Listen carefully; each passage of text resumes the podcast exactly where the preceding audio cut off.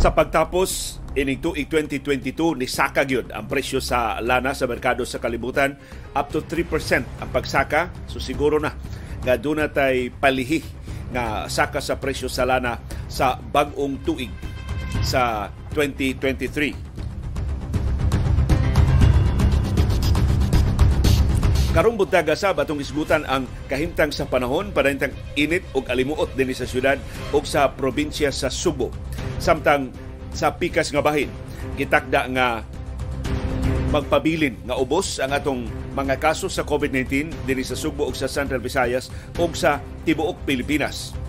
Dili nato did-an ang mga mainland Chinese nga moduaw dinhi sa ato sa Pilipinas pero matod sa Department of Health ipatuman ang heightened surveillance.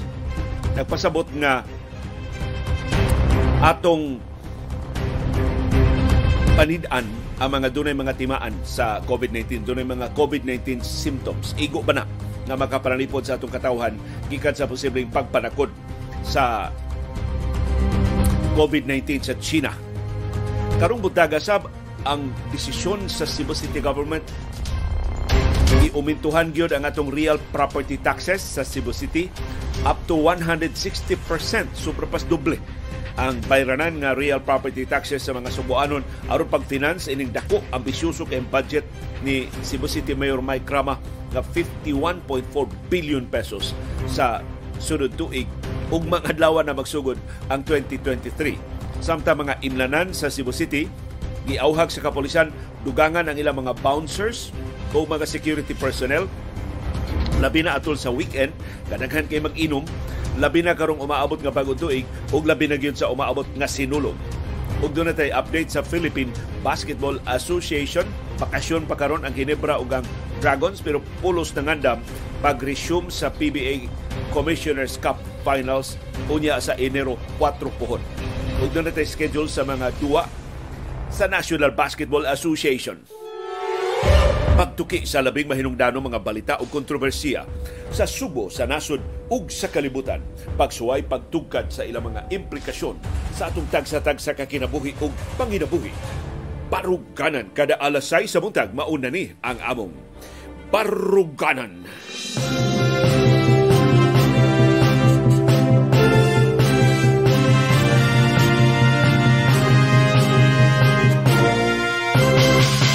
Og live gikan diri sa Bukirang Barangay sa Kasili sa Konsolasyon dunay mo greet ninyo og Happy New Year og goodbye 2022 si CB.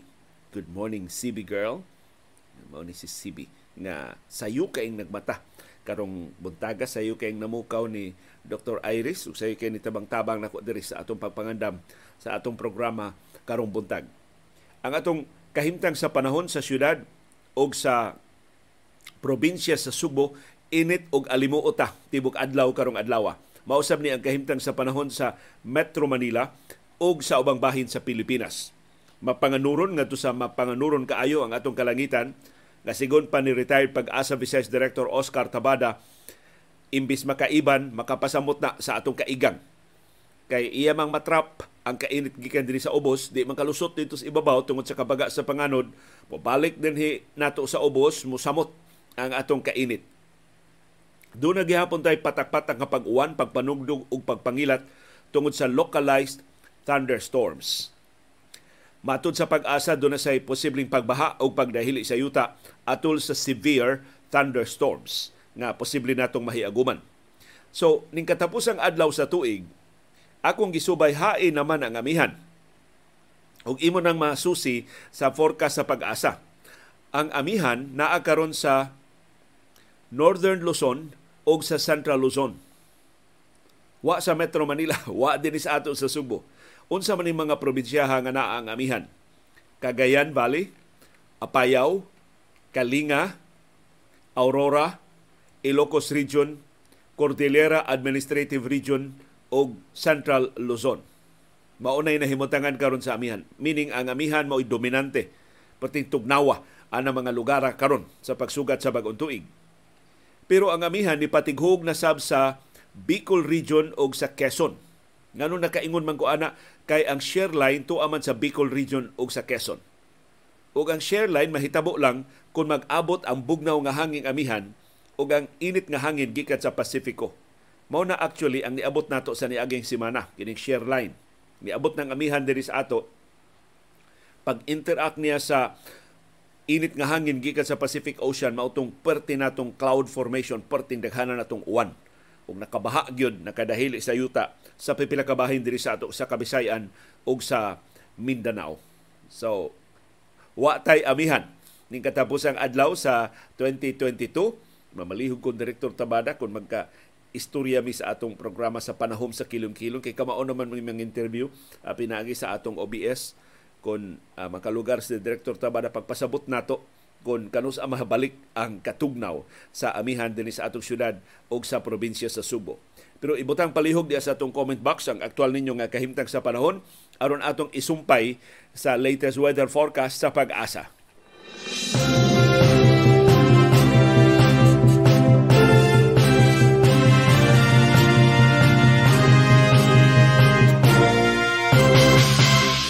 Ang di ba yung balita ni Saka pagyod ang gidaghanon sa mga nangamatay tungod sa baha o pagdahili sa yuta mugna sa kusog kayong uwan da sa share line sa niaging weekend dinis ato sa Kabisayan ug sa Mindanao.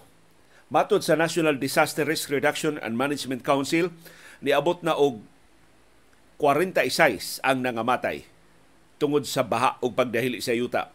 Kasagaran sa mga nangamatay taga Northern Mindanao niabot og 24 unom ang kamanga rehiyon na matyansab sa share line. Ang Bicol Region dunay unom kapatay, ang Eastern Visayas dunay upat kapatay, ang Zamboanga Peninsula dunay upat kapatay, ang Davao Region dunay upat kapatay, ang Caraga Region dunay tuto kapatay, ang Mimaropa dunay usa kapatay. So namatyan napatyan sa dito sa Palawan salamat in taon wa magrabihi diri sa ato sa Sugbo, sa Bohol, sa Negros Oriental o sa Sikihor. Kasagaran sa nangamatay, 29 nila tungod sa lumos. Tungod ni sa baha. Kalit kayo ang pagbaha. Naanod sila sa baha. Wa kalangoy, wa kasungasong tungod sa kakusog sa sug sa baha. Pito ang nalubong tungod sa pagdahili sa yuta. Upat ang nakuryentihan Samtang usa giatake in town sa kasing kasing tungod sa kakalit sa pagbaha o sa pagdahili sa yuta. Hangtod ning atong pag-broadcast karon buntag do na pay 28 nga missing sa mga biktima sa baha o landslides tungod sa grabing uwan sa share line. Doon na say 12 nga naangol. Ang kadaot sa agrikultura niabot og 232.7 million pesos samtang ang kadaot sa infrastruktura gibaraba ng 1.13 million pesos. Nya kay natong nahumana ang share line pero dito sa Mindanao nagsige pa di ang uwan ug ni ay latest nga dahili sa yuta nakapatay og upat ka mga tao. Usa na bangalana ang tuto gipangita pa pero gidudahang nangamatay na. Tungod sa duha ka sunod-sunod nga adlaw sa way huno nga uwan dito sa Mati sa Davao Oriental dunay pagdahili sa yuta nga nakapalubong sa upat ka mga tawo na ugkat na ang pateng lawas sa 62 anyos nga lalaki samtang ang laing tuto padayon panggipangita sa barangay Don Salvador Lopez sa siyudad sa Mati sa Davao Oriental. Nahitabo ang pagdahili sa yuta adtong Miyerkules, Disyembre 28 alas 11 sa buntag sa Purok Sangay upat ka mga tao ang nalubong sa pagdahili sa yuta. Duna say pamilya nga dunay tutok kasakop nagsakay in town og motorsiklo nakaagi sa lugar timing yun pagdahili sa yuta nalubong in town sila.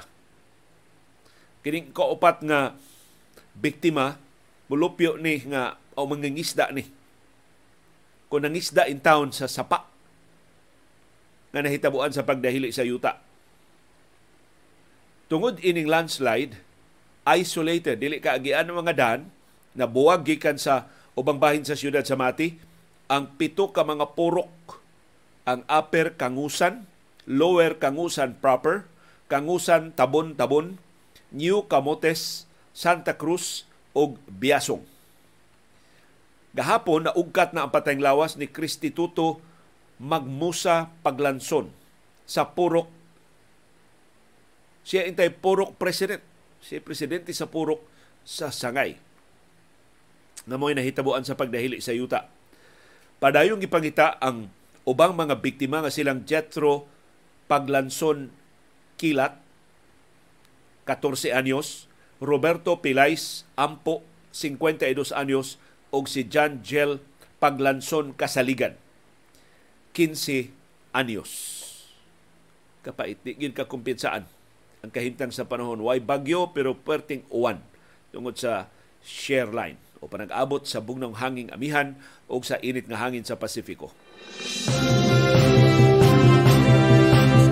Daghan ng utana sa pagsugod sa atong programa karong buntaga unsa man ang December 31 holiday o dili holiday.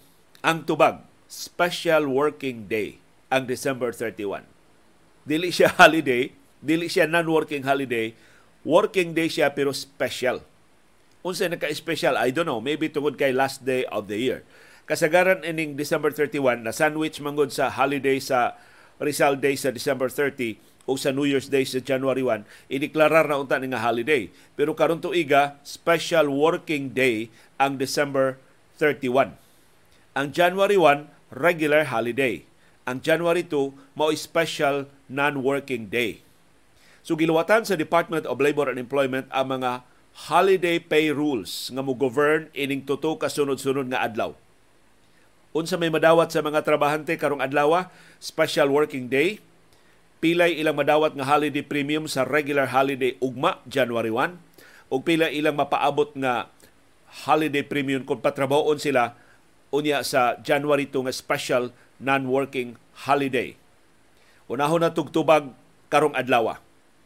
Kung patrabahoon ka karong adlaw December 31 nga gideklarar nga special working day, entitled ra ka sa imong daily wage. Ang imong sweldo mo imong madawat.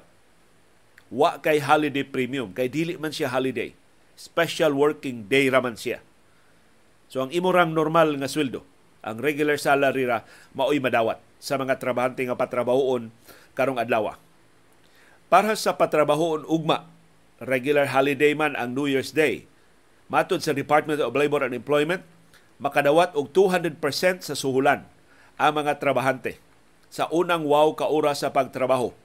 Patungan pa gyud og 30% ang ilang hourly rate kung pa-overtime mon sila ugmang adlaw January 1, New Year's Day. January 2, special non-working holiday. Ang patrabahoon unya sa Enero 2 makadawat og dugang 30% nga special holiday premium sa ilang basic wage sa first 8 hours sa ilang pagtrabaho. Patungan og 30% ang ilang hourly rate kung pahimuon sila og overtime work. So mo na ang mga lagda sa suhulan sa tuto ka mga adlaw sugod karong adlaw. Special working day karong adlaw dunay trabaho laing definition sa special kasagaran sa mga government offices o private companies mo deklarar og half day work karong adlaw So posible ang trabaho karong adlaw kutubra alas 12 pero tibok adlaw ang sweldo sa mga trabahante. Aron dili lang sila magkalisod-lisod sa pagpauli sa mga pantalan, sa mga bus terminals, sa ilang nakalilain nga mga destinasyon. Pag hopefully makapauli sa ilang pamilya kay wa may hulga sa panahon, wa may kahigayunan dunay gale warning nga luwatan ang pag-asa. Ugma doble ang suhulan kay regular holiday. January 2, 30% ang holiday premium kung patrabaon kay special non-working holiday.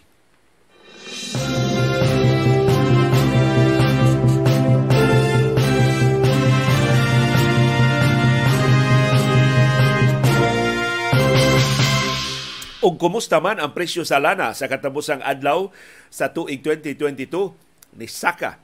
Human sa tibok adlaw nga trading, ang last day of trading this year, gahapong adlaw, Disyembre 30, di man holiday sa ubang kanasuran, nisaka og 3% ang presyo sa lana.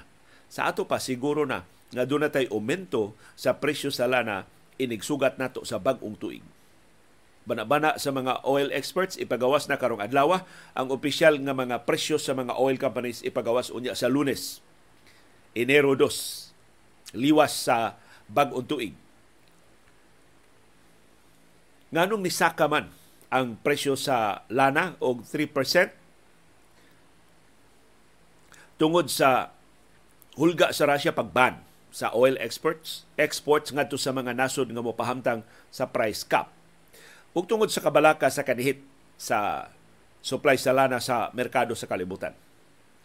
Sa kinatibuk-an, year-end naman karon, ang presyo sa lana sa 2022 mas dako og 10% sa presyo sa lana sa 2021.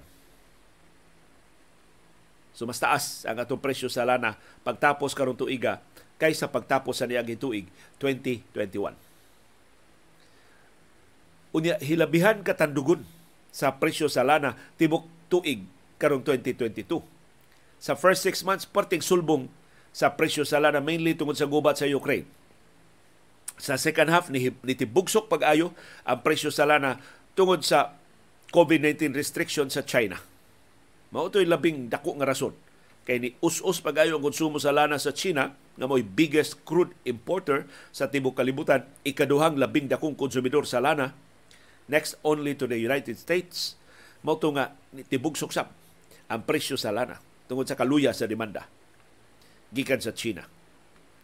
So unsay projection sa mga oil traders sa 2023 China gihapon mao'y makabira pa ubos sa presyo sa lana. So ang projection nila magpabiling ubos dili na nimo balik og sulbong ang presyo sa lana at least sa una mga buwan sa 2023. Nganong China naman sa mao gibasol tungod sa undisclosed COVID-19 cases sa China. Nihit kayo kasayuran sa China sa bag-o nila mga kaso sa COVID-19 mao nang daghan kay mga nasod nga ni dili or ni require og negatibo gihapon nga COVID-19 tests sa mga mainland Chinese nga muduaw sa ilang tagsa-tagsa ka mga nasod. Matod sa mga oil traders, ang kakuwang og transparency sa China unsa nga sub-variants ang nakaigo sa ilang mga mulupyo nga mohinungdan sa pagsulbong sa mga kaso laing rason ngano nga dunay dako kaayo nga factor sa uncertainty ang mobira pa ubos sa presyo sa lana unya sa sunod tuig sa 2023.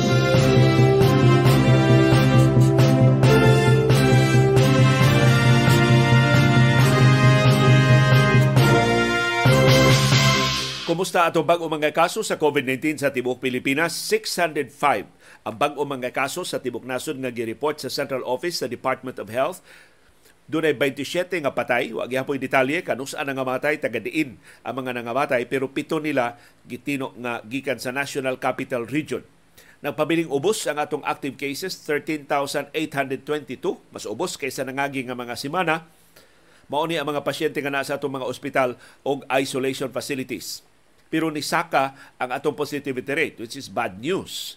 Kay bat pasabot na nipaspas ug nilapad ang tinagdanay sa COVID-19 sa tibuok Pilipinas 8% ang nationwide positivity rate. Top notcher gihapon ang Metro Manila dunay 227 cases. Ang forecast sa pag-asa para karong adlaw between 500 and 700 cases. So more or less po parihara ang ato mga kaso karong adlaw sa forecast sa pag-asa. Kumusta ato mga kaso dinhi sa Subo ug Central Visayas? Malipayon may mutaho ninyo nga nagpabiling ubos ang atong bag-o mga kaso dinhi sa rehiyon. Sa Tibok Central Visayas doon na 12 ka bag-ong mga kaso. Ang Cebu Province doon ay 7. Ang Cebu City doon ay 2. Ang Negros Oriental doon ay 2. Ang Mandawi City doon ay usa ka bag-ong kaso sa COVID-19. Ang Lapu-Lapu City, way bag-ong kaso sa COVID-19 ang Bohol, why bag-ong kaso sa COVID-19. Ang Sikihor, why bag-ong kaso sa COVID-19. Makabantay ba mo ganahan kay mong mulitok nga why bag-ong kaso sa pipila na kabahin diri sa ato sa Central Visayas. Padayong ni ubos ang atong active cases sa rehiyon. Niabot og 645 sa Tibok Central Visayas. Mao ni mga pasyente nga nasa atong mga ospital sa Sugbo, Bohol, Negros Oriental ug Sikihor. Ang kinadaghanang active cases mao ang Cebu Province with 226, Ang Cebu City dunay 200 ka active cases. Ang Negros Oriental dunay 51. Mandawi City dunay 54. Lapu-Lapu City dunay 44. Ang Bohol dunay 61 ka active cases. Ang Sikihor dunay siyam ka aktibo nga mga kaso. So palihog di lang gihapon ta mo kumpiyansa, di ta mo tangtang sa tong face mask sa crowded areas, di ta mo apil sa wa kinahanglan ng tapok-tapok, tabang tagbadlong sa mga kiat-kiat. So unsa man ang policy sa Pilipinas mahitungod sa mga mainland Chinese nga moduaw dinhi sa atong nasod. Mosunod ba ta sa ubang kanasuran nga i-require sila mo presentar og negatibo nga PCR test pag siguro nga wa sila COVID-19 ug di sila manakod inig-abot dinhi sa ato gipahibaw sa Department of Health dili siraduan ang atong borders sa China. Tungod sa kasuod ni Presidente Ferdinand Marcos Jr. sa China, nagpanggikugsab ang Department of Health. Pero iyang gisugo ang Bureau of Quarantine, Quarantine BOQ sa pag-intensify sa quarantine protocols para sa mga mubiyahe gikan sa China. So unsa maning intensified quarantine protocols. Matod sa Department of Health, heightened surveillance on all respiratory symptoms in all travelers and conveyances coming from China.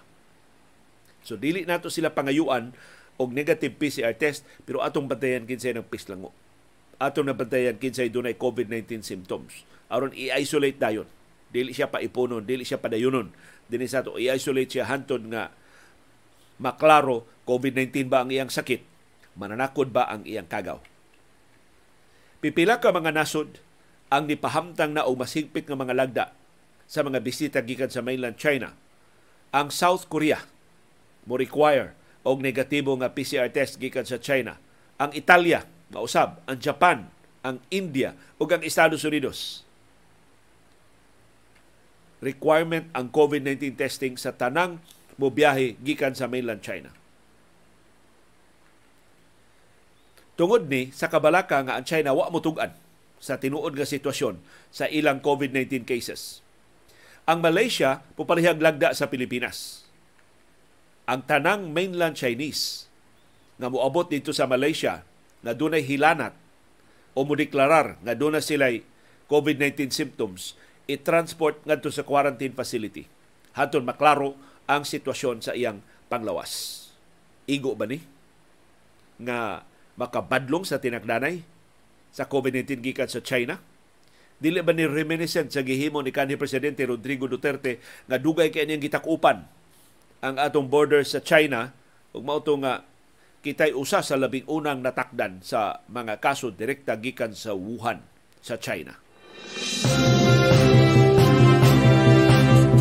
Di maayong balita para sa mga magbubuhi sa Cebu City palihog pahugti og balig usa ka lungag ang mga bakos kay giaprobahan sa Cebu City Council ang aumento sa real property taxes. Ang mga tag-iyag yuta sa Cebu City bunalan og 160% nga aumento sa real property taxes. Sus, hapit ma times 3. Sobra pas times 2 sobra pas doble ang bayran nga buhis sa mga tag-iyag yuta sa Cebu City. Tungod ining aumento sa buhis sa mga yuta sa Cebu City, nagpaabot ang Cebu City government makakolekta og 12 bilyones pesos. Pero gamay ra kaini sa gikinahanglan nga 51.46 billion pesos nga mo'y budget gi-insister, gipamugos ni Mayor Mike Rama para sa 2023. Kuwangan ni og 40 billion pesos. Mo ang Cebu City government niingon nga bunalan unta nila pag-ayog uminto sa buhis pero tungod sa reklamo sa mga negosyante o sa mga magbubuhi sa Cebu City, dili nila dayunon. Kadtong gihugon-hugon unta nga 7,000% nga realty tax increases sa Cebu City. So, dili na 7,000%, 160% na lang. Nalangon na lang ni pero sobra pa nis madoble ang inyong mabayaran nga buhis sa Cebu City. Kung nagbayad mo buhis karon nga pila uh, 10,000 na magtuga-tuga gito kwintag numero no times 160% ang inyong bayran.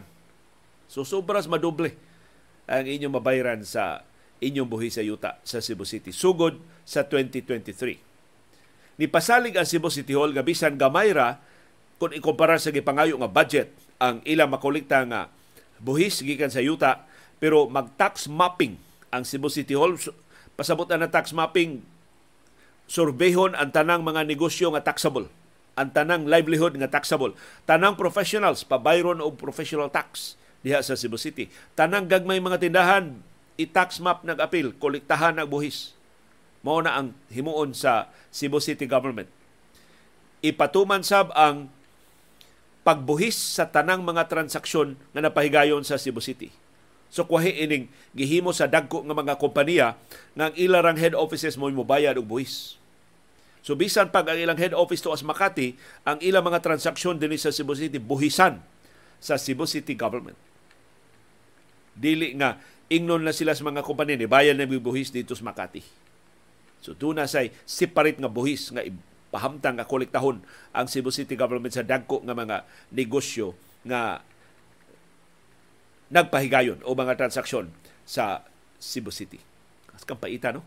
Tungod lang sa ambisyon ni Mayor Mike Rama, ambot diin na niya kuha agi kastumoy siyang buhok ang iyang budget nga 51.46 billion pesos karon bunalan 160% ang aumento sa real property taxes sa Cebu City.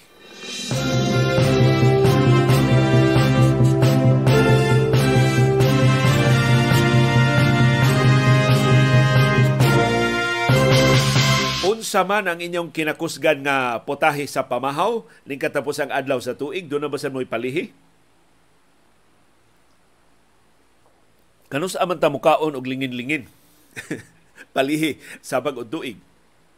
Di ay nangutana din eh, nasusi na ba Molio unsay hayop sa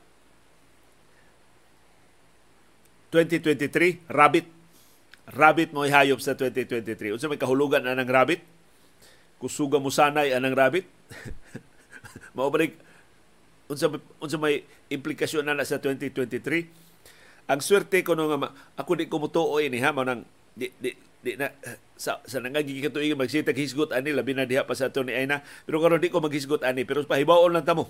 Nga ang swerte ko nung hayop sa 2023 ang rabbit of course ang baboy o ang ilaga.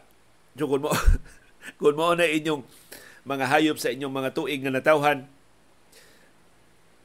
ayaw mo pagtapol kay kay abi swerte mo di na lang mo mo trabaho sa 2023 paningkamuti lang gihapon. Himuan na lang inspirasyon nga swerte mo. Iyawat ang inyong mindset maapektuhan og mahimo mong mas makugihon mahimo mong mas determinado sa inyong mga paningkamot.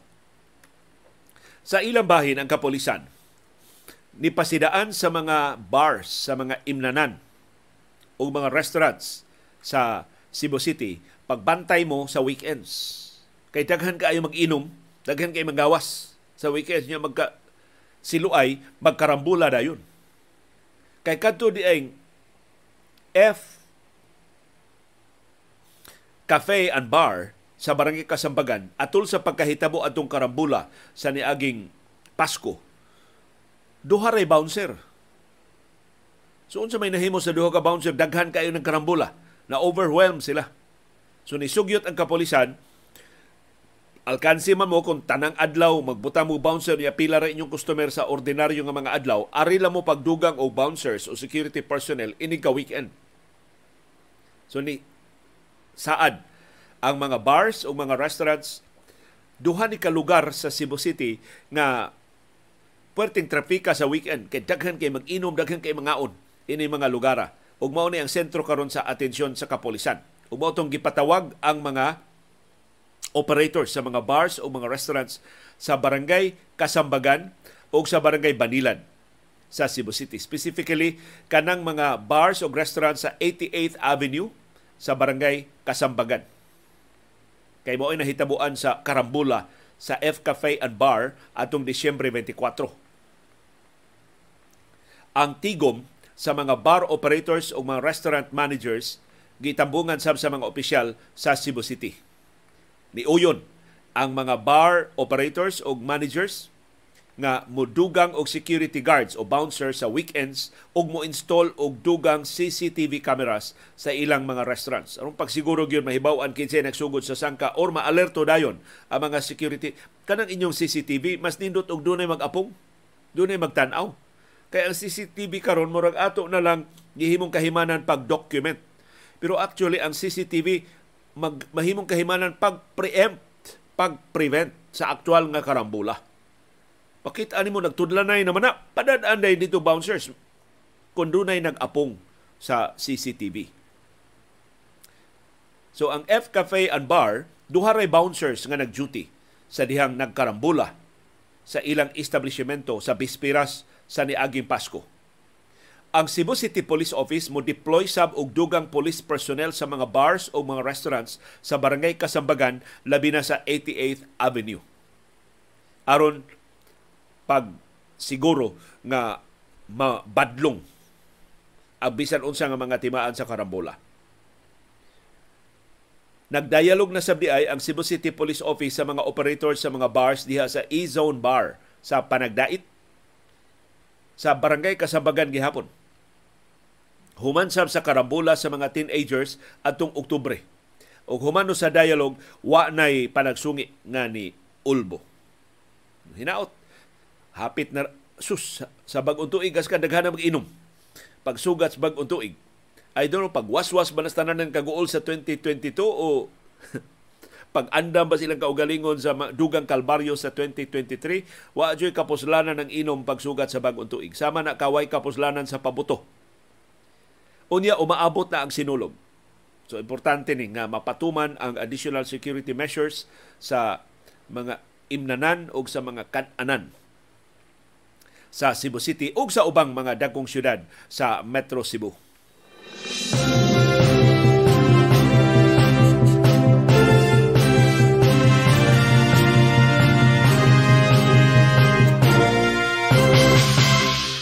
Update sa Philippine Basketball Association nga padayon sa ilang taas nga bakasyon kay Enero 4 pa mo resume ang PBA Commissioner's Cup Finals. Si head coach Tim Cone sa Barangay Hinebra ni Ingon ang sentro sa ilang preparasyon para sa January 4 mao ang iya nakita ang mga buslot sa duwa sa Hinebra ug ingon man ang lig-on kaayo nga mga aspeto sa duwa sa Bay Area Dragons sa ilang pagkapili sa Game 2 nalubong ang Hinebra San Miguel.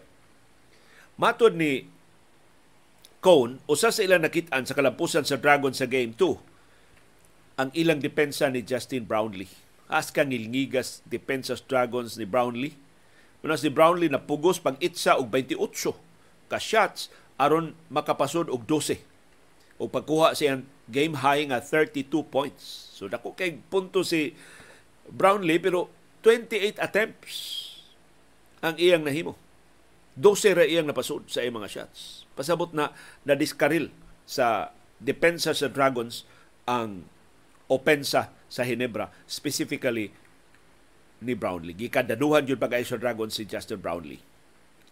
Si Scotty Thompson o si L.A. Tenorio perti naghanas ng sipyat. Dili ni tungod kay ni kagar sila kundi dili tungod sa ni sa kahugot sa depensa sa Dragons kay next to Brownlee si Scotty Thompson ang MVP sa PBA o si L.A. Tenorio ang ilang court general mo target sa depensa sa Bay Area Dragons.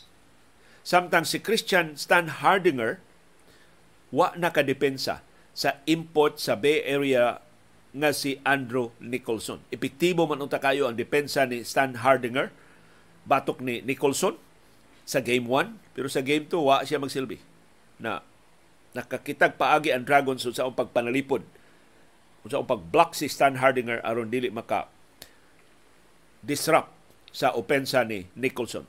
Namuntos pag-ayo si Andrew Nicholson sa Game 2. Laing buslot nakita ni Tim Cone sa Game 2. Mao nga wa nila mababagi ang Dragon sa pag-drive ngadto sa rim. Nagsige lang darok-darok sa bola ang Bay Area Dragons. So kinahanglan ilang silyuhan ang mga ruta sa bola aron dili makasud sa paint ang mga offensive players sa Dragons mao na mission sa pagpahugot sa depensa sa Hinebra San Miguel.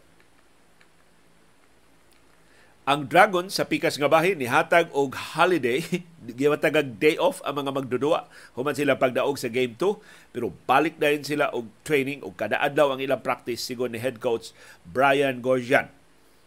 Matod ni Gorgian, do na pay lima kadua nga nahibilin og di sa tanang team sa PBA ang Hinebra maoy labing dili kakumpiyansaan.